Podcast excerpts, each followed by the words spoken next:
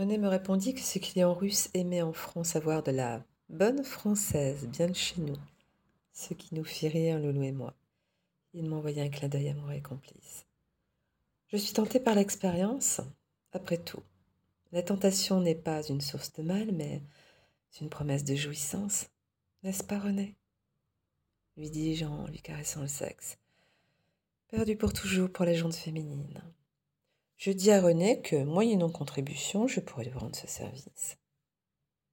Il me répondit qu'il payait cette escorte 1200 euros la soirée, à chacun de leurs passages, et que même n'était en général pas avoir de généreux pourboires. Waouh, c'est une très belle somme pour envoyer en l'air. Elle est top là. Je demandais quelques détails sur leur profil quand même.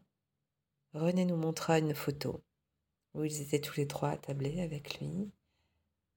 Alors le premier Igor avait une vraie allure de gros porc, comme je les aime. Grosse tête ronde, grande armoire à glace avec un bide énorme. Et les deux autres, beaucoup plus jeunes, à quarantaine, bien tassés, étaient de vaillants slaves de plus d'un mètre quatre-vingts. Cheveux courts et des allures de militaires en costume trois pièces. Ces lascars ne devaient pas que faire sauter des bouteilles de champagne quand ils se déplaçaient à l'étranger.